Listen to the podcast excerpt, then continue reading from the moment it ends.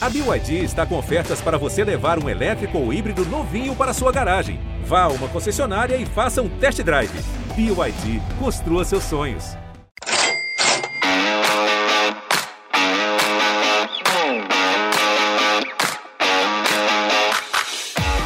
Olá, ouvintes do GE, eu sou Rodrigo Capello e este é o Dinheiro em Jogo. Hoje nós vamos falar sobre patrocínios, como é que se mede o retorno sobre um investimento em publicidade, na camisa de um clube, por exemplo, como é que isso foi feito, como é que foi criado no futebol brasileiro. Nós vamos falar muito de passado, presente e também um pouquinho de futuro. Nesse episódio eu tenho a participação do Antônio Lauleta. Tudo bem, Tony? É, tudo bem e você? Tudo ótimo, muito bom te receber aqui no podcast, viu? É a primeira vez que você participa, né? O, o Tony é muito próximo do Rafael Plastina, que já, já é da, da, casa aqui, já participou de vários episódios, e o Plastina ajudou a fazer essa ponte, agradeço a ele, e, e muito bom falar contigo, Tony. Ah, legal, vamos lá. Bom, a ideia desse episódio, para o nosso ouvinte entender, é a gente falar principalmente de patrocínio. E vocês já vão entender por quê, porque a história do, do Tony no, no futebol brasileiro ela é extensa ela é, de certa forma, antiga também, né? De longa data e muito, muito relevante. E, e vocês vão certamente curtir tudo que a gente vai conversar aqui hoje. E é um assunto que não começa agora, né? A gente pode falar aqui de como é que se mede um patrocínio, as métricas, os estudos, como eles são feitos, etc. Mas é bom, é bom voltar no passado para a gente entender também como é que isso foi criado. E o Tony tem bastante, bastante história nesse sentido. Eu estava olhando aqui o teu LinkedIn para te apresentar, Tony, e até me surpreendi, porque a, a empresa que você era diretor, né, a Informid, a gente vai falar muito da Informid nesse episódio, Tá aqui escrito que você começou nela em janeiro de 1986. Eu lembrava dela assim dos anos 2000. Como é que ela, como é que foi essa, essa criação da Informídia em 86? Tá. Bom, para poder falar da, da Informídia, eu vou ter que falar um pouquinho antes da Informídia, para poder entender uh, como que começou esse negócio. Uh, eu sou publicitário e, e trabalhava já com pesquisa mas antes de trabalhar com pesquisa na área esportiva, eu, eu trabalhava com pesquisa na área de checking e, e, concorrência publicitária. Eu comecei, na verdade, em 75. E o que a gente fazia era medir, uh, uh, fazer o checking dos comerciais da televisão. Então, isso aí foi também pioneiro aqui no Brasil. Uh, era uma empresa que chamava Leda, que posteriormente foi comprada pela Nielsen, e que fazia a, a a captação de todos os comerciais para saber se os comerciais tinham sido exibidos ou não. A partir disso, como a gente controlava todos os comerciais 24 horas por dia, programação em 75, não era como a programação de hoje, você tinha os canais abertos só, e também não funcionava 24 horas, você passava a ter todos os comerciais que passavam, isso em termos de Brasil. Bom, nós passamos a ter um, um, banco de dados de tudo que passava, e a partir disso nós criamos o que chamamos de uh, concorrência publicitária.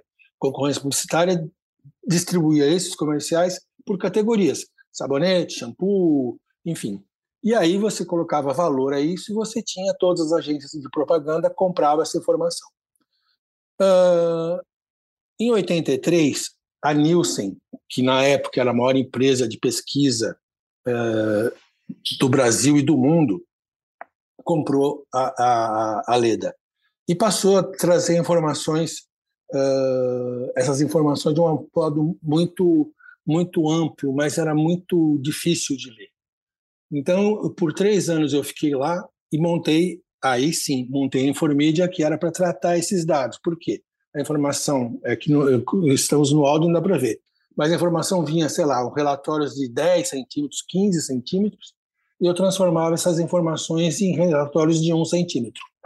E aí trabalhava com todo o mercado publicitário. Muito bem. Uh, e aí passou o tempo, eu trabalhei, antes de montar a Informida, a parte de esporte, por 10 anos fazendo isso daí, e o Ibope foi entrar nessa área. Quando o Ibope foi entrar nessa área, ele usou o formato que eu vendia para, os, para o mercado.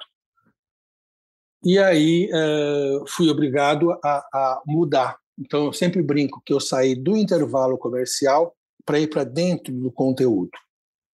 Então isso aí em 86 uh, eh, eu tive uma demanda da, da, da Confederação Brasileira de Vôlei para poder medir o, o, quanto que valia a, a, a propaganda nas camisetas. Uh, por sinal, as camisetas do vôlei pareciam uma árvore de, de Natal, de tantas marcas que tinham, aquelas placas no campo, enfim, tudo isso aí. E, e aí fui desenvolver um, uma metodologia para poder medir isso. E era complicado, porque assim, em cada segundo, se você parasse o, o, frame da, da televisão, você conseguia ver 10, 15, 20 marcas. Uh, e aí, a partir daí, eu comecei a desenvolver uma metodologia para poder medir isso. E, e aí, sim, aí comecei, eu tinha uma, fui montando equipe para poder fazer isso, e a gente pedia todas as marcas que apareciam naquele frame, ia é, segundo a segundo, ia anotando, né? Numa primeira, num primeiro momento, somente anotar essas marcas e passar para um, software que a gente desenvolveu. E aí depois a gente eh, foi desenvolvendo metodologias para poder uh, dar valor a isso. Uh, Deixa eu fazer uma pergunta. Criamos uma pergunta Diga. bem assim, de, de, de, gente ignorante. Até porque eu nasci em 1989 e eu fui mexer com o computador, até me sinto privilegiado, porque lá em casa é, minha mãe dava aula de informática, como se chamava na época, então eu, eu tive acesso ao computador desde muito cedo, mas era assim, é, 286, 386, 486, eram computadores muito, muito é, primitivos. Isso já ali para 98, 99. Em 86 e 87, como é que vocês faziam essa medição? Quando você disse que vocês anotavam, assim, era de anotar no papel e colocar num software, mas assim, qual que era a, a, a sofisticação disso? É, não, na, na, na verdade, é, 86 eu comecei a fazer o serviço de concorrência. É, eu não sei se eu me expressei mal em termos de tempo. Eu fiquei 10 anos fazendo esse serviço de concorrência. A, é, é, a parte de esportes, ela só foi, foi quando o Ibope comprou e, e, começou a fazer o trabalho que eu fazia já de uma maneira uh, mais, uh, vamos dizer assim, usava os dados e já entregava. Então, e, comprou aquela parte da Nilson. Então, na verdade, é, as agências não precisavam mais comprar o meu porque eles já recebiam no mesmo formato que eu dava, né? Aqueles dois dedos é, uhum. é, que, que, ficaram, eles já compravam. Então eu comecei isso aí em 1996. Ah, legal, entendi. Foi 10 anos é, depois. A informação é, já existia, depois. mas essa métrica começou a ser elaborada para 96. Entendi. Exatamente. Na verdade, eles queriam que eu fosse para lá. Eu falei, não, não quero, quero fazer alguma coisa sozinho. Uh, e aí sim que eu saí do intervalo para dentro do, do, do, comercial. Em 96 já tinha os 286, os 386. Já tinha, já e, tinha. Então, mas era, era muito primitivo, não tinha um software que fazia, era tudo manual. Né? Então, uh, a pessoa sentava em frente ao computador, uh, que gravava, na verdade, gravava naquela época em videocassete. Né? Pode ser que tem gente que não sabe nem o que é videocassete. Gravava em videocassete e ia parando segundo a segundo e anotando uh, o que acontecia, tá? Uh, mais para frente que eu fui desenvolver um software em que uh, eu ia medindo a cada segundo todas as marcas e ele ia, foi justamente a metodologia proporcional que ele ia vendo a cada frame ou a cada segundo quantas marcas estavam presentes naquele segundo. Então, se tinham 10 marcas presentes naquele segundo, ele pegava aquele segundo e dividia por 10. Né? Então, isso a gente chamava de metodologia proporcional. Você tinha uh, uh, quantos segundos proporcionais valia. Isso tudo dentro dos intervalos. Só que minha cobertura era de todos os, os canais que, que, que, que passavam jogos, né? e não era só futebol, era vôlei, uh, basquete, tudo que era esporte, e não só os jogos, e também as reportagens. Né? Então, passamos a ter uma empresa que eu cheguei, teve uma época nós demos 100 pessoas que faziam só isso, já com o software ajudando. O software você só uh, imputava o dado e ele ia calculando todas as uh, tudo que tinha que ser calculado. E também uma coisa muito importante que tinha que era o seguinte: para poder é, você medir as placas em campo, a gente tinha, por exemplo, um campo e, e posicionava cada marca em cada lugar. E aí você, quando terminava que você preparava o, o, trabalho, você sabia exatamente cada posição qual foi o resultado que ela teve. E com isso você ajudava, até em termos de, de, de, de patrocínio, para poder dizer: olha, a placa do centro ela teve apareceu 300 vezes, a placa lateral apareceu, apareceu 50 vezes, e os segundos, e quanto que ela valia em termos se ele tivesse que comprar aquela propaganda naquele lugar. Okay? Muito legal. Muito legal.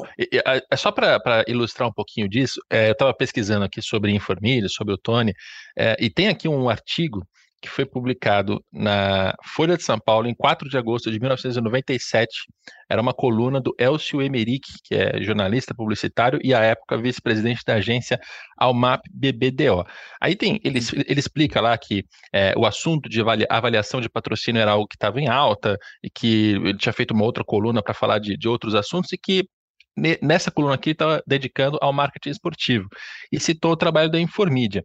Aí, é, vou até ler um trechinho para ambientar o nosso ouvinte, né? Ele, ele escreve assim, abre aspas, é, tomando como exemplo um evento como a final do último Campeonato Paulista de Futebol, Corinthians e São Paulo, no estádio do Morumbi, em 5 de junho de 97, a empresa contabilizou com exatidão quantas vezes os logotipos dos patrocinadores das duas equipes apareceram na tela das emissoras de TV que transmitiram a partida e quantos segundos durou cada aparição. Na Rede Globo, e para só capítulo dos uniformes de quatro jogadores, o logo do Banco Excel foi mostrado nove vezes na camisa do goleiro Ronaldo, do Corinthians, num total de 31 segundos, e 21 vezes na camisa do Marcelinho, 59 segundos. É, e aí ele segue ali, né, com outros dados. O patrocinador do São Paulo era o Data Control, o zagueiro era o Bordon, o atacante era o Dodô, enfim. E ele vai, vai mostrando ali exemplos do que vocês faziam na época. Então era, era muito legal isso, porque você conseguia mostrar que um patrocínio na camisa do Marcelinho Carioca tinha mais exposição do que um patrocínio na camisa do Ronaldo. Né? Então, esse é o tipo de informação que, que começou a ser organizada ali para que os clubes soubessem o que fazer também em termos de marketing, também para é, negociar esses patrocínios, ter, ter o argumento na hora de negociar, enfim, é, é isso aqui deu base para o patrocínio no futebol brasileiro, imagino. Ah, com certeza. Uh, nós, naquela época, éramos referência de todos os clubes. Os clubes, eles, eles para poder vender um patrocínio, eles precisavam da nossa informação e também eh, não só, como eu te falei, das placas, uh, uniforme, aliás, todas as marcas que apareciam dentro de um evento esportivo, não só as marcas dos jogadores, por exemplo, em futebol, das placas enquanto, como dos torcedores, nós avaliávamos todas. Então você, você e, e, e posição por posição. Então você tinha qual a marca que apareceu no peito, na manga, na cintura, no calção, em todos os lugares. Quantas vezes ela apareceu, quantos segundos ela esteve presente e quanto que ela valeria em termos de, de, de, de mídia, valor de mídia. E também, por exemplo, quando você pegava uh, uh, torcida, você pegava patrocinadores que já não eram mais patrocinadores do clube.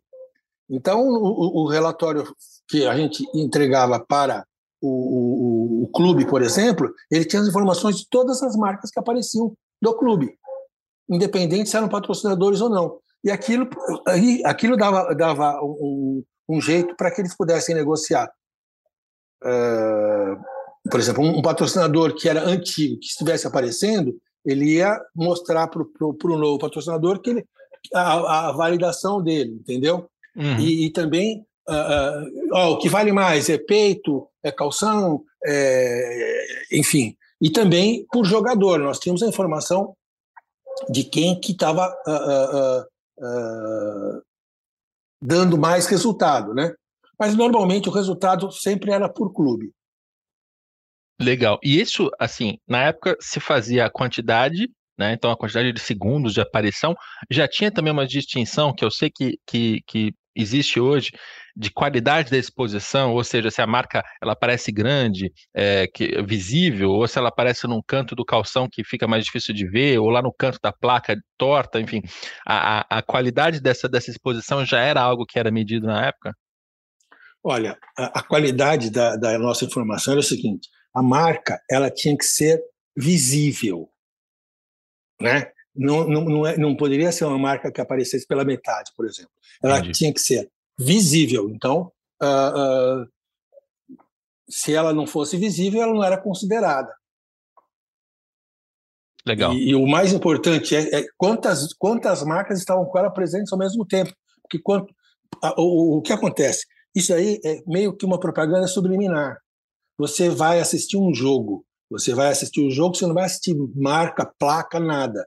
De repente, uh, você uh, recebe aquela informação que vai direto para o seu subconsciente. Então, você tem histórias, por exemplo. Antigamente, ninguém sabia o que era calunga.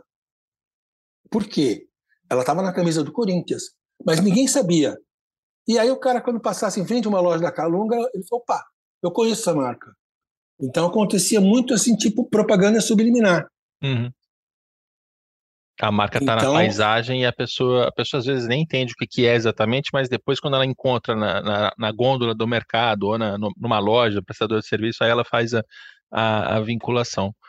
E, ela é, faz a vinculação que ela conhece a marca, mas não sabe o que é.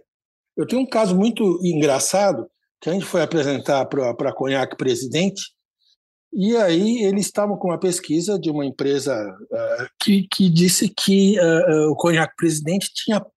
Eles, o público tinha visto Conhaque Presidente em propaganda na Bandeirantes. Então os caras falaram: essa pesquisa está errada, nós nunca fizemos um comercial. Uhum. Repetir a pesquisa e deu a mesma coisa. E aí é que eles foram ver, porque antigamente antes da Globo comprar todo o, o estádio, cada estádio tinha uh, a sua marca. E o Conhaque Presidente comprava todos os jogos uh, atrás do gol. Então isso ficou na mente do, do, do, do consumidor. Ele não sabia o que, de onde que era, mas a Bandeirantes era uma, uma, empresa há muitos anos atrás que era, era muito ligada nos esportes e aparecia em todos os jogos e eles pensavam que era propaganda e na verdade nunca tinha sido feita uma propaganda. É, isso é muito curioso. Isso é muito curioso, porque a, o, o torcedor ele não está muito preocupado com qual é a emissora, quem fez o patrocínio, quem detém a propriedade, né? Ele vai, a marca passa por ele, consciente ou inconscientemente, a marca passa por ele e ele e ele fica com ela na cabeça. E às vezes ele faz associações que não são verdadeiras, né? A gente vê isso acontecer até com, com patrocinadores, assim, de, é, sei lá, o, quem, quem, patrocina o Palmeiras? Vai ter alguém que vai. É que Palmeiras, tanto na época com a Parmalat quanto hoje em dia com a Crefisa, é tão identificado com o patrocinador que eu acho que a, a margem de erro fica mais baixa, né? Mas, é. É, mas assim, você tem quem patrocina o São Paulo, o, o Corinthians, tem gente que vai fazer associações que são equivocadas, né? Que elas não são não estão certas, mas que em algum momento aconteceu, né? Em algum momento teve algum, alguma associação ali. Isso é bem, isso é bem curioso. E, e deixa eu até voltar num ponto conceitual. É, esse, essa métrica, né? Esse jeito de medir essa, essa quantidade, essa qualidade dessa exposição e depois usar esses segundos de exposição na televisão para fazer essa, essa, essa matemática de, olha, se fosse comprar a publicidade nesse período aqui, nessa faixa de horário, custaria tanto e teve essa, essa exposição por meio do patrocínio, então assim se tem o cálculo do quanto vale aquele, aquela exposição naquele momento. Isso foi algo que vocês é, desenvolveram é, com base no que se fazia na publicidade brasileira, ou teve uma referência dos esportes americanos, sei lá, do futebol europeu? Teve alguma. Qual é a referência para chegar a esse cálculo? Olha, não teve absolutamente nada, porque eh, eu trabalhava com comerciais e a gente valorava os comerciais de acordo com a tabela de preço daquele horário. Quando eu comecei a trabalhar com esportes, eu fui valorar do mesmo jeito. Só que, ao invés do intervalo comercial, era dentro do programa. Entendi. Que, na verdade, aqui, é para nós, é, é, o, o, conteúdo ele é mais importante, em termos de audiência, do que o intervalo. Mas considera-se o programa como um todo. Né? Então, o conteúdo, é, é a pessoa está assistindo o jogo. Às vezes, no intervalo, ele pega, dá uma saidinha, faz alguma coisa, mas é, o, o, o, o, jogo em si tem uma audiência um pouco melhor que a audiência do intervalo. Aí, então, quanto que vale um comercial naquele programa? Aquele tem um valor, e aí é considerado exatamente se o, se o programa ia para três, eh, eh, três eh, canais, por exemplo, três praças, e não para o Brasil inteiro, ele era considerado exatamente onde ele apareceu. Apareceu em três, vai três. Apareceu no Brasil, é Brasil.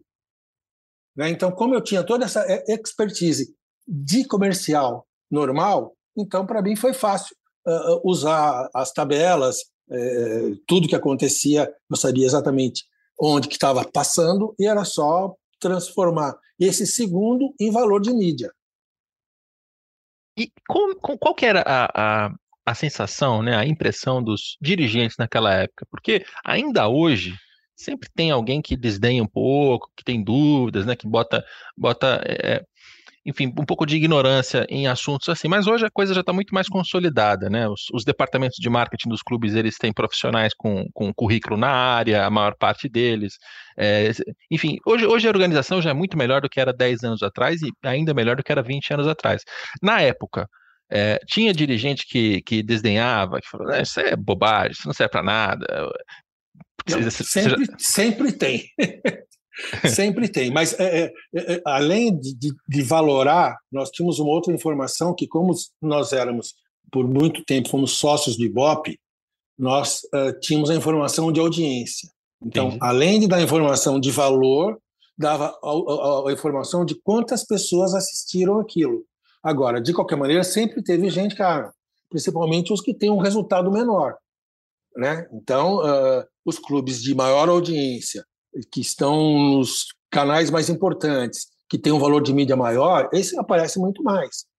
Então, os clubes, os clubes usavam para vender patrocínio. As federações, os promotores de eventos usavam para vender patrocínio. Tudo era usado para vender patrocínio. Esses números. Quem tinha gente que não gostava, tinha, mas a grande maioria só tinha essa informação. Como também hoje, em termos de, de resultado de, de, exposição, só tem uma informação. Ela só mudou. Ela era a minha quando o Ibope uh, deixou de ser meu sócio e comprou a minha parte para passar para a Repucom, passou a ser aquela informação. Ela era um pouco diferenciada, mas a essência é a mesma. Legal. E tem, tem um exemplo que eu lembro sempre, tá, eh, já há muitos anos, que é de como esse tipo de, de mensuração é, acabou impactando na maneira como se faz o patrocínio, né? Como ele, você estampa a marca na camisa. E o exemplo que eu tenho, sempre tenho na cabeça é o da marca da manga, que fica duplicada. Eu nem sei se hoje em dia isso ainda se faz muito de cabeça agora, mas eu lembro muito da marca do BMG em alguns momentos ali, que ela tinha na mesma manga, no mesmo braço direito, duas marcas, que era justamente para fazer com que a marca tivesse na televisão um aspecto mais visível, deixasse a marca mais clara. Porque se ela ficasse uma só em cima da manga, ela aparecia é, cortada. Enfim, um exemplo bobo, só de como esses. Não, não, é, como... um exemplo bobo, mas é legal, sabe por quê? Porque é, nós fizemos essas experiências para vários clubes na época. Antigamente só tinha uma manga. Aí depois eh, a gente media qual o resultado de uma manga, a manga uma na frente, outra atrás, para saber o que, que dava mais. Eu não sei, hoje eu já não lembro mais o resultado disso, mas eu me lembro que nós fizemos N uh, uh, avaliações de manga para poder dizer, olha, aqui está melhor, aqui está melhor. Isso começou a, a, a, sei lá, há 15 anos atrás. O BMG fizemos, então, então tinha jogos que faziam colocava uma manga só, a gente media o resultado, tinha jogos que colocava manga na frente e manga atrás, media para poder comparar. É, então, eu lembro de, muito disso porque às vezes o torcedor ele está assistindo a partida e ele não tem a noção de que a marca ali ela está sendo colocada de um jeito estratégico justamente para ter essa exposição da marca na televisão de uma maneira mais privilegiada. E esse, esse, exemplo da manga é muito fácil de, de sacar isso.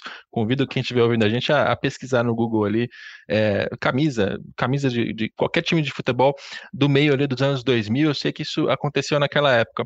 E aliás é uma boa a gente situar um pouco no tempo, né? Porque a gente está falando da sua história, da história da Informídia, e, e para não passar a impressão de que a gente ainda está em, em 1996, 97, é, qual, qual foi o momento em que você vendeu a Informídia para o Ibope Repocom? Foi 2000 12. 2013. 13, 13. olha, quase que eu acerto de, de cabeça. Então, a gente está tá falando agora de um período que fica ali meados de anos 2000, começo dos anos 2010. É, essa parte de esporte nós medimos durante 17 anos, 96 a 2013. Legal. Tá, legal. e as coisas foram evoluindo.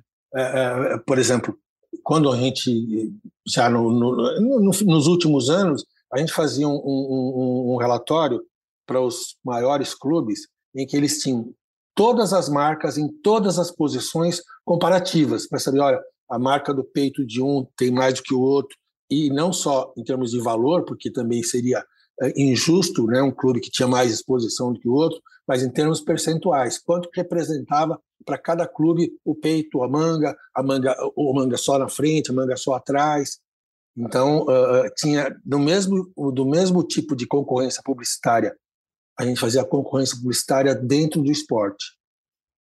É, eu cheguei a fazer eu cheguei a fazer reportagens ali por aquela época e já usava dados do Ibope Repucon, que foi a empresa que comprou a Informid, né? Então a origem da, dos dados do Ibope Repucon estava nessa metodologia do Tony na, na Informid. E, e, já, já no início dos anos 2010 foi quando começou aquele, aquele monte de marcas aparecer na camisa. Então tinha peito, a manga, costas, é, o ombro tal. E, e essa, aliás, essa era, era a ordem de, de propriedades que tinham melhor visibilidade na, na televisão, em termos de quantidade de segundos e também de qualidade da exposição. Era primeiro o peito, depois a manga dupla, com a marca duas vezes, na sequência costas, depois a manga única, ou seja, a manga dupla realmente dava uma, uma, um resultado melhor do que uma manga é, uhum. uma, com uma marca só, e aí tinha o ombro, né, que por muito tempo a gente chamou de omoplata, aquele peito pequenininho do material esportivo, a barra traseira, as costas dentro do número, né, porque isso foi uma outra invenção que a gente teve nesse, nesse meio tempo, as placas uhum. por, por fim. Essa, essa era a, a, ordem ali, pelo menos de uma reportagem que eu fiz aqui, em cerca de 2013, 2014. É, e aí eu queria entrar nesse assunto que eu acho que é, é, é um pouco espinhoso, mas é divertido. Como é que você viu esse, esse, essa multiplicação de marcas, né? Porque eu imagino que para quem está mensurando os resultados e está vendo aquilo, o que está causando, devia ser meio desesperador, assim, de peraí, tá, estou enchendo de marca, a qualidade está tá baixando, enfim. Que, qual que era a tua opinião na época e hoje, enfim? Não, uh, o meu trabalho era, era fazer a medição disso, mas com certeza, quanto menos marcas, quanto mais limpo, mais clean, o resultado era melhor. Por quê? O resultado é melhor, na minha metodologia, que dividia menos. Então, a marca que estivesse no peito sozinha, ela ia dividir com quem?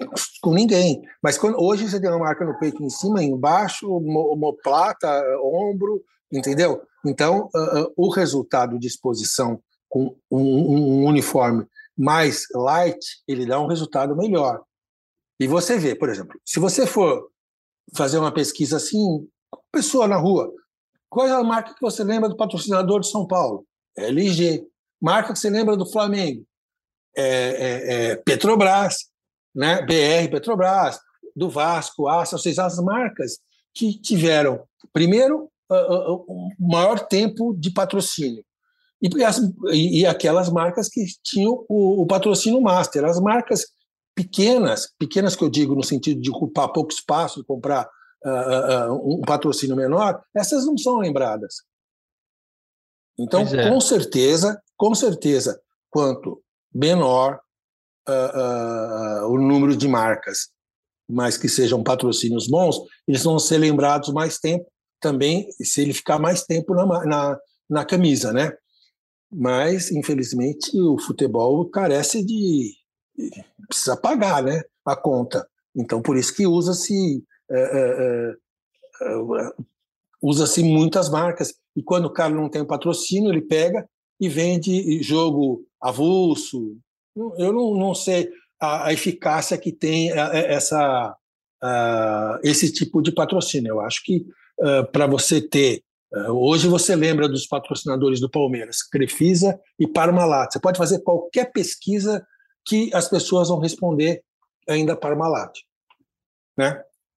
É porque foi muito então, marcante, né? Foi muito marcante é. pelo, pelos investimentos, pelos títulos, tal. O torcedor mais ligado ele vai vai é, associar ao período vitorioso, mas de qualquer maneira foi um patrocínio que teve uma exposição por um período longo e uma, uma exposição de qualidade, né? Porque a camisa do Palmeiras estava lá para Malat. Inclusive aparece até hoje, né? Sempre tem ali no, no, no, close da televisão na arquibancada, tem lá um monte de crefisas com camisas mais, mais novas, mas tem sempre uma Parmalat ali no meio também, porque foi muito, muito marcante. Assim como será a crefisa daqui a, pelos próximos 20 anos também.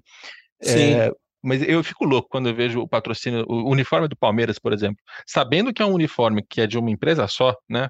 São duas empresas da mesma dona, na verdade, da Leila Pereira. Eu fico maluco de ver aquele uniforme cheio de marca, assim. Puxa vida, limpa, sabe? Põe uma marca na manga, outra marca no peito e acabou. Faz um, um futebol europeu, assim. A gente, a gente precisava muito re retroceder um pouco nesse sentido para para voltar a ter uma, um aspecto mais agradável do próprio futebol, né? Porque é muito feio e, e assim. Eu também acho feio. Ele, ele no começo mas... ele tava, é, ele aparecia acho que uma marca só, depois que foi aumentando. Foi aumentando. É, eu não entendo por quê. É, agora, a, a, única vantagem é que é a mesma marca. Então aparece fã em três, quatro lugares. É isso, né? é isso. Mas, Não, é... o, Palmeiras, o Palmeiras é o melhor exemplo, né? Porque é a camisa que está menos agredida por marcas, porque são, é um uniforme verde com as marcas brancas, dimensionadas bacana ali, e são mais ou menos as mesmas marcas. Podia ter menos marca no uniforme, mas, mas o Palmeiras até é um, é um ponto positivo nessa, nessa curva. Agora, quando você vê os outros clubes, assim, a gente já produziu horrores, né, cara? Aquele camisa do Botafogo cheia de Guaraviton, todo, toda amarela, horrorosa, né? É, a mesma camisa do Corinthians também, que é uma camisa branca, é é, a exposição do patrocínio do patrocínio fica legal, só que quando você coloca um monte de patrocínio fica, fica, fica feia, né? Fica um aspecto ruim. E aí eu, eu me, me, incomodo um pouco com esse, com esse me engana que eu gosto, assim, porque tá cheio de marca, né? Em vez de conseguir um patrocinador que pague, sei lá, 50 milhões, você divide isso em cinco cotas, em que um vai pagar 12, o outro paga 10, o outro paga 10, você soma e faz um valor de repente maior, mais fácil de chegar. Eu entendo por que, que os clubes fazem desse jeito do ponto de vista financeiro, mas em termos de, de qualidade da exposição, de aspecto do uniforme, até do produto, não só do próprio clube, mas campeonato brasileiro, sabe? É, você vê um jogo da La Liga, da Espanha, você vê um jogo de futebol brasileiro, tá muito clara a diferença ali de, de poluição visual, assim, algo que me incomoda muito. Sim, totalmente. E o resultado, com certeza, é, é, é ele não vai, ele não vai ser um bom resultado. Pois se é. Você, se você assiste um jogo termina o jogo, você faz uma pesquisa de recall, você vai ter, você vai se assustar, porque ninguém se lembra das marcas que estão presentes. É meia dúzia de marcas só.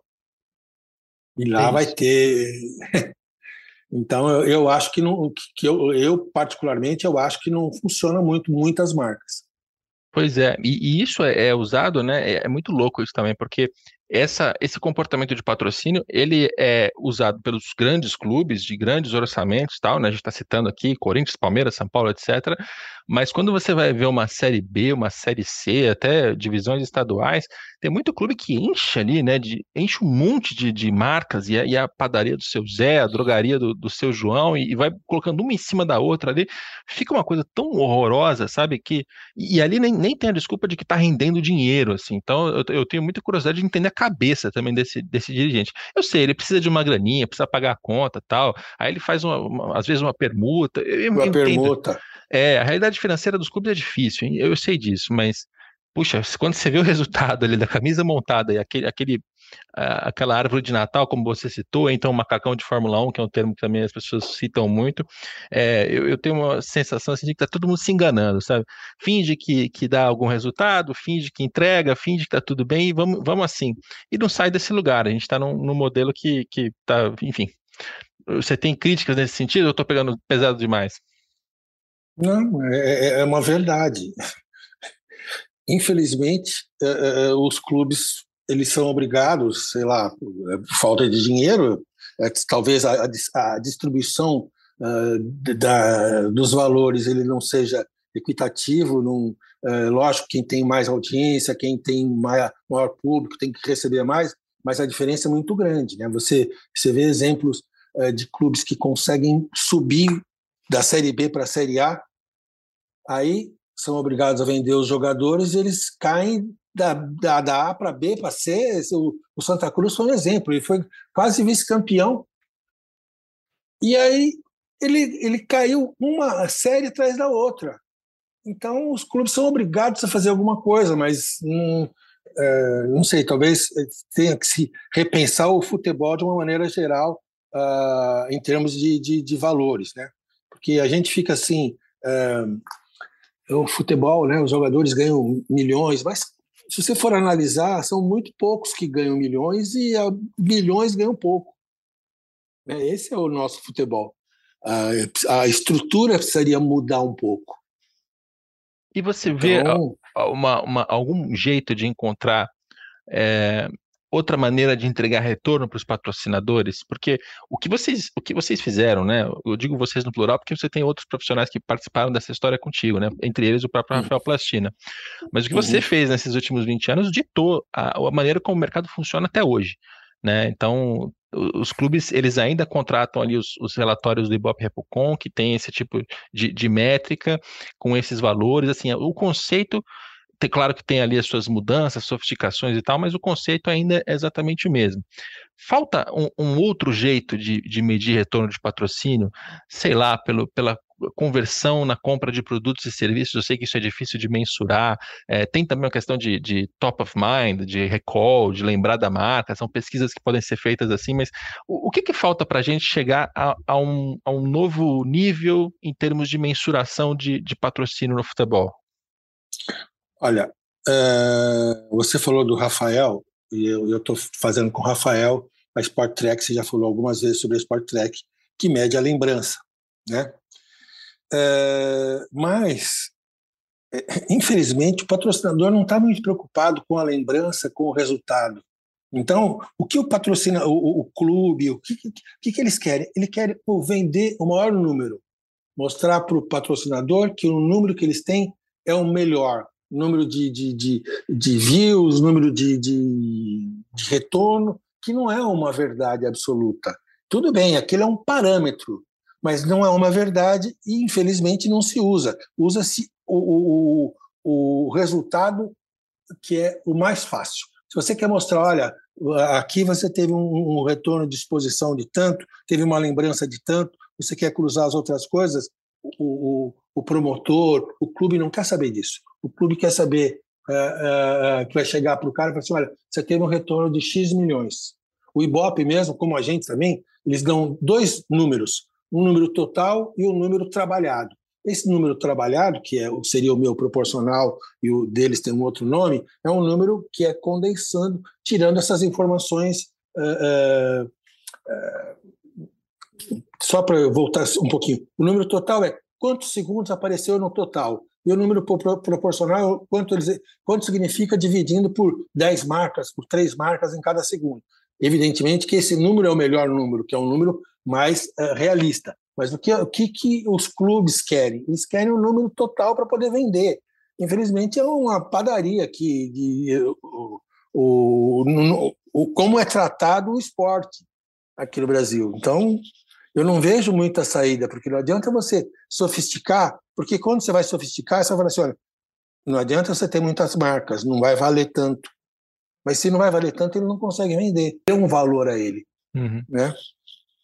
E, e, você tocou num ponto que eu já ouvi algumas vezes, é, até acho que merece um podcast um dia, é que é difícil de encontrar o executivo da empresa que falha, mas rola também uma certa preguiça do patrocinador, né? A impressão, a impressão que dá é de que a, a, você vê, tem lá um, um, gerente de marketing, um diretor de marketing, ele responde lá ao CEO dele, tem a estrutura dele, a empresa pode ser grande, pequena, tal, mas a estrutura geralmente tem essa, essa organização, ele vai fazer aquilo que é, tem que ser feito para gerar os relatórios com as métricas que estão sendo usadas no momento. Então, se a empresa é mais conservadora, ela vai colocar é, o, o, dinheiro do, de, do marketing dela nos anúncios da Globo, porque é um porto seguro, é mais tranquilo, tem uma exposição garantida, você consegue medir isso de, de uma maneira clara. De tempos para cá, redes sociais ganharam também muita participação, então tem lá um orçamento para Facebook, para é, Twitter, Twitter, enfim, outras redes sociais. E no futebol, geralmente, é aquela empresa que já tem uma, um viés assim, que aposta mais, né? Que arrisca mais, mas ainda assim eu vejo um pouco de preguiça, assim, de, e até umas teses meio malucas.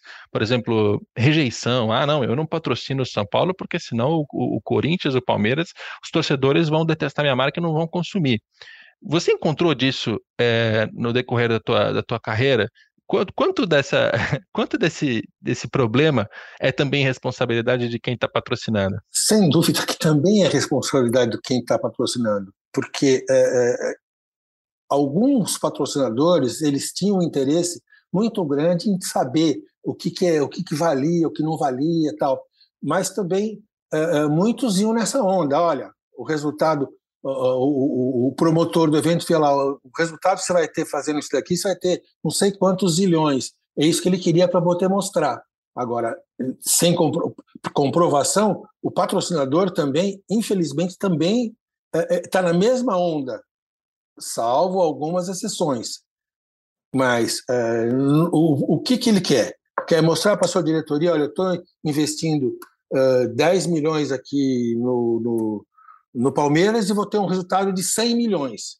As coisas não são assim tão é, é, tão fáceis, né? Não é muito assim, mas não é. É, é que, é que, aí tem outros fatores. Não, então o cara vai ter é, camarote, vai ter uma, uma, série de coisas que ele pode sim agregar valor ao produto dele, mas agregar valor simplesmente ao resultado de investimento versus retorno de exposição, isso infelizmente não, não, não bate muito essa conta. É isso, é isso. Tenho, tenho a mesma leitura de acordo com o que vou ouvindo das, das pessoas. Tem uma outra pergunta que eu queria te fazer, é uma pergunta batida, já deve, já devem ter te feito umas 500 vezes, mas é, a gente vê no futebol brasileiro em especial uma presença de marcas que é, destoa no seguinte sentido. Você pega quais são os maiores bancos do país. Tem o Itaú, tem o Bradesco, tem o Santander. Esses bancos não patrocinam clubes.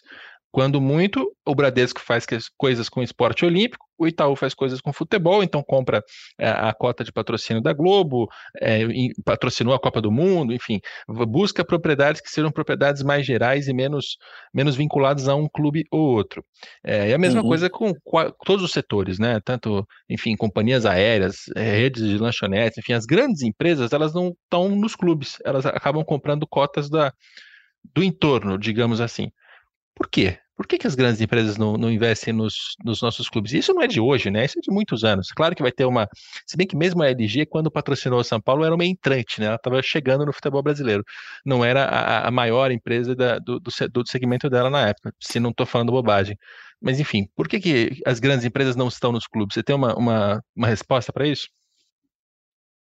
Olha, uh, uh, aqui no Brasil existe muito clubismo, né? Então, uh, você vê que lá no Sul os patrocinadores são obrigados uh, a patrocinar Inter e Grêmio. São os mesmos patrocinadores há anos.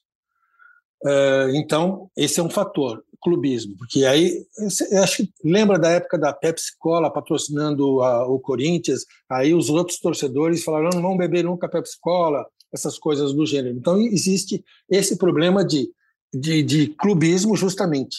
Uh, quem é patrocinador do, do, do, do, do Palmeiras, o, o, o, torcedor do Corinthians abomina. É, é, a gente, né, agora só falando uma, da pesquisa da Sport Tracker, fizemos algumas perguntas sobre a Puma. É, tem, patro, tem é, respostas de patrocínio de, de, de, de, de pessoas que falam que não usaria nunca. Né? Uh, então, eu acho que os grandes uh, patrocinadores eles preferem realmente colocar o seu dinheiro em patrocina a Globo, que aí está patrocinando o evento, né?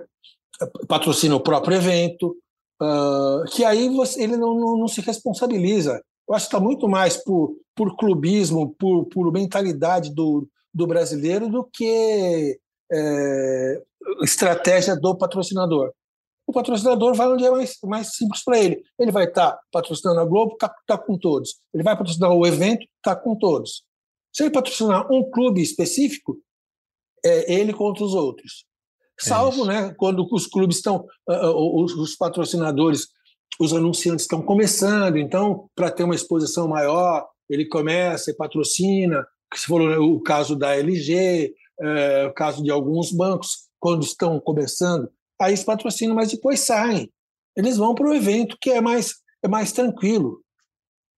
E que vai entregar a exposição que eles querem, né? Porque como o patrocínio se faz pensando nessa lógica de aparecer na, na, na televisão, ter uma, uma, uma X exposição, computar isso e usar a métrica para calcular se está valendo a pena ou não, né? Como está muito centrado nisso, acho que tem outras questões que às vezes passam meio é, batidas, né? Então, se você patrocina um, um clube de futebol, você vai ter supostamente, teoricamente, uma relação de proximidade com o torcedor, né, de associação a valores daquele clube e de, de conversa direta com a própria torcida mesmo, que uma, um patrocínio à CBF na, na seleção brasileira ou a, a, transmissão da Globo não entregam, porque são, são propriedades, digamos, um pouco mais frias, assim, em termos emocionais. Ou seja, um patrocínio a um clube, eu acho que ele tem algumas possibilidades além, mas uh, não tem muito quem, quem experimente isso e, e vá bem, né? Aliás, talvez esteja sendo injusto, porque se a gente for pegar aqui caso a caso, cada ouvinte vai lembrar de um patrocinador que fez alguma coisa bacana. O Mercado Livre no Flamengo tem feito ações bem, bem legais lá, né? Dá para lembrar de bons casos sim, mas de maneira geral acho que tem um pouco dessa desse, desse desperdício. Tu concorda? O que, que você acha? Eu, eu concordo. É, é, você tem, inclusive, tipos de patrocinadores que, que não tem muito o, o Mercado Livre, por exemplo. Você citou um bom exemplo. Mercado Livre, a pessoa vai lá e compra. Ela não vai deixar de comprar no Mercado Livre, que tem uma oferta boa, porque é patrocinador do Flamengo. Mas ela pode deixar de beber uma Pepsi Cola, que é patrocinadora do Corinthians. Né? Então, é, é, é, existem tipos de patrocinadores que não influem muito. É, o, o, o Mercado Livre chegou num patamar que ele pode patrocinar o Flamengo, se ele quiser patrocinar o Corinthians em, São Paulo, ele pode patrocinar, que não vai, é, não vai influenciar no produto dele. Agora, produtos específicos, sim, tem influência. É, produtos de consumo, por exemplo. É. Eu vou, vou, vou patrocinar um, um clube para poder os, os, os, outros concorrentes ficarem falando mal, e, e falam, a torcida é apaixonada, né? fala mal. Pode Eu até tenho... consumir, pode até consumir, né? que consome, mas é, é, primeiro deixa o seu recado. É verdade. Eu tenho muita curiosidade nisso, porque eu já trabalhei uma vez com um repórter corintiano e ele dizia: na minha casa não se bebe Parmalat. E eu trabalhei com ele, era 2010, 2011, já tinha passado um bom tempo do patrocínio da, da Parmalat, mas não, não se tomava Parmalat na casa dele. Eu, eu acho que são poucos assim, é, mas eu estou chutando aqui. E eu fico pensando: será que tem gente que não pega um dinheiro emprestado na Crefisa? Se achar que precisa e que as taxas estão boas e tal, e não, não vai pegar porque é corintiano, São Paulino, Santista e não quer é, dar dinheiro para o patrocinador palmeirense. Eu tenho muita curiosidade de saber disso. É, e algo que. Você falou da Crefisa. Você acha que se os, se os donos da Crefisa não fossem tão uh, uh, fanáticos pelo Palmeiras, eles fariam um patrocínio desse tipo? É, se a gente... Foi uma, é, é uma pergunta o maior difícil. Patrocínio individual, é uma... o maior patrocínio individual do Brasil, né? É. É, não, que o Palmeiras tem o maior patrocínio de todos os clubes, mas individualmente é o maior. É, então, é que então... Nesse, nesse patrocínio, assim, tem um lado em que a empresa está tendo o retorno de, de marketing dela, né? E todo mundo, a Crefisa, a quantidade de exposição, não só em transmissões, mas na cobertura esportiva que ela teve nesses anos todos, é gigantesca. Assim, gigantesca. Como, a, assim como a Unimed teve no Fluminense. Então tem um lado de marketing que não tem como, como é, dizer que não, não existe, né? Mas por outro lado, a gente sabe que quando o, o patrocinador é, queria ser presidente, é o caso da Leila Pereira no Palmeiras, tem uma, tem um, uma composição política ali, né? Tem um, um outro elemento ali que está que tá influenciando nos valores e na, na, própria existência do patrocínio, na longevidade dele, assim como, como o Celso Barros lá no caso do, do Fluminense com o Unimed. Então é, uhum. é, é, isso, né? É um patrocínio que tem dois lados, e, e ele é diferente de um patrocinador é, meramente mercadológico. É, mas se você, você falou do Unimed, o Unimed, eu acho que é o patrocinador que, que, que teve o maior número de clubes no Brasil inteiro. Era no calção, ah, na, na barra da camisa. É, ele, ele patrocinava em todos os estados um monte de clube. Certo, o Fluminense era o top. Era o top justamente porque é, por conta do dono. Mas é, é, é o Fluminense, ele é lembrado, o Unimed é lembrado do Fluminense mas se você for dar uma pesquisada, o Unimed usou e ainda usa muitos clubes. É verdade. Até pela, pela maneira como a empresa se estrutura, né? Porque ela tem é, uma, uma, direção talvez mais descentralizada, né? Então você tem a Unimed de cada, cada praça, cada lugar que faz os seus próprios patrocínios e tem, tem uma exposição que sempre foi muito maior do que o próprio Fluminense, apenas o Fluminense, né? Mas não tem uhum. jeito, ele, ela ficou muito marcada ali pelo, pelo Fluminense. Mas enfim, estamos já, já é, digredindo, acho que essa é a palavra, né? Quando a gente começa a, a voar de um assunto para o outro. Só para a gente fechar a tua, a tua linha, a tua linha cronológica, né? A gente começou lá em, em 86, quando, quando você foi da Leda para a Informídia. Em 96 começam as, as pesquisas esportivas. Em 2013 vende para o Ibope Repucom. E de lá para cá, o que, é que você tem feito? Você até eh, já falou um pouco disso, né? Tem, feito pesquisas com o Rafael Plastina, tem trabalhado junto com ele, mas, enfim, o que é que, o que, é, que é da tua vida e da tua relação com o esporte de lá para cá? Olha, de lá para cá eu simplesmente parei. Eu fui é, é, viver minha vida tranquilo, não tinha muito o que fazer. Com o Rafael a gente tentou algumas coisas nesse período, né? O Rafael é um grande amigo meu, trabalhou comigo, depois ele montou a Sport Track já ainda quando estava na Informídia. E agora, questão de dois anos, a gente voltou a trabalhar juntos. Né? Então, eu ajudei ele a, a, a elaborar as pesquisas uh, do ano passado, do ano retrasado. E, enfim, agora estou com ele de uma, uma maneira mais uh, junto com ele já para desenvolver novos projetos. Mas eu, eu, eu, eu fiquei meio desanimado do esporte, né? Porque na verdade eu não queria muito vender a minha empresa e é, fui meio que obrigado por uma questão que não, não vale a pena é, contar, mas e aí eu, eu falei, bah, eu não vou mais trabalhar com esporte, não, sabe? A Informídia era a minha vida, mesmo porque eu que desenvolvi uh, a, a metodologia, ganhei o mercado, todos os clubes trabalhar em função do meu trabalho, do, do, do, da metodologia que eu tinha desenvolvido, e aí eu fiquei meio desanimado. Mas agora, com esse negócio da Sportec, está muito legal, porque a gente está vendo outras coisas, está voltando a trabalhar, uh, né? fiquei parado todos esses anos, e agora estou voltando uh, com o esporte, agora na área mais de pós, né, de, de com, com a pesquisa da Sportec, que é mais de lembrança, lembrança de marca, esse tipo de coisa. Então, agora está gostoso. Estou começando a gostar novamente do esporte. Que bom, que bom.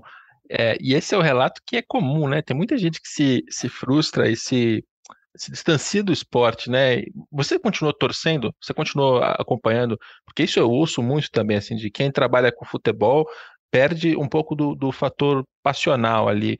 Como é que tá a tua vida de torcedor? Ela seguiu quente depois é, desse período como eu hoje sou mais, muito mais torcedor do que era, porque quando eu trabalhava, eu trabalhava para todos os clubes e eu era um, muito profissional e, e ajudei, quanto ajudei todos os clubes. Eu pô, tinha um atendimento, era, era coisa ah, primordial no meu trabalho.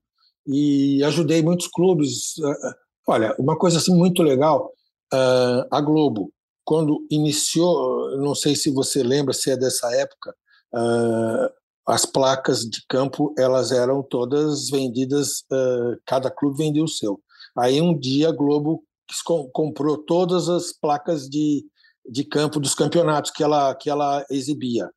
Uh, eu fiz a distribuição de todos os campos para a Globo.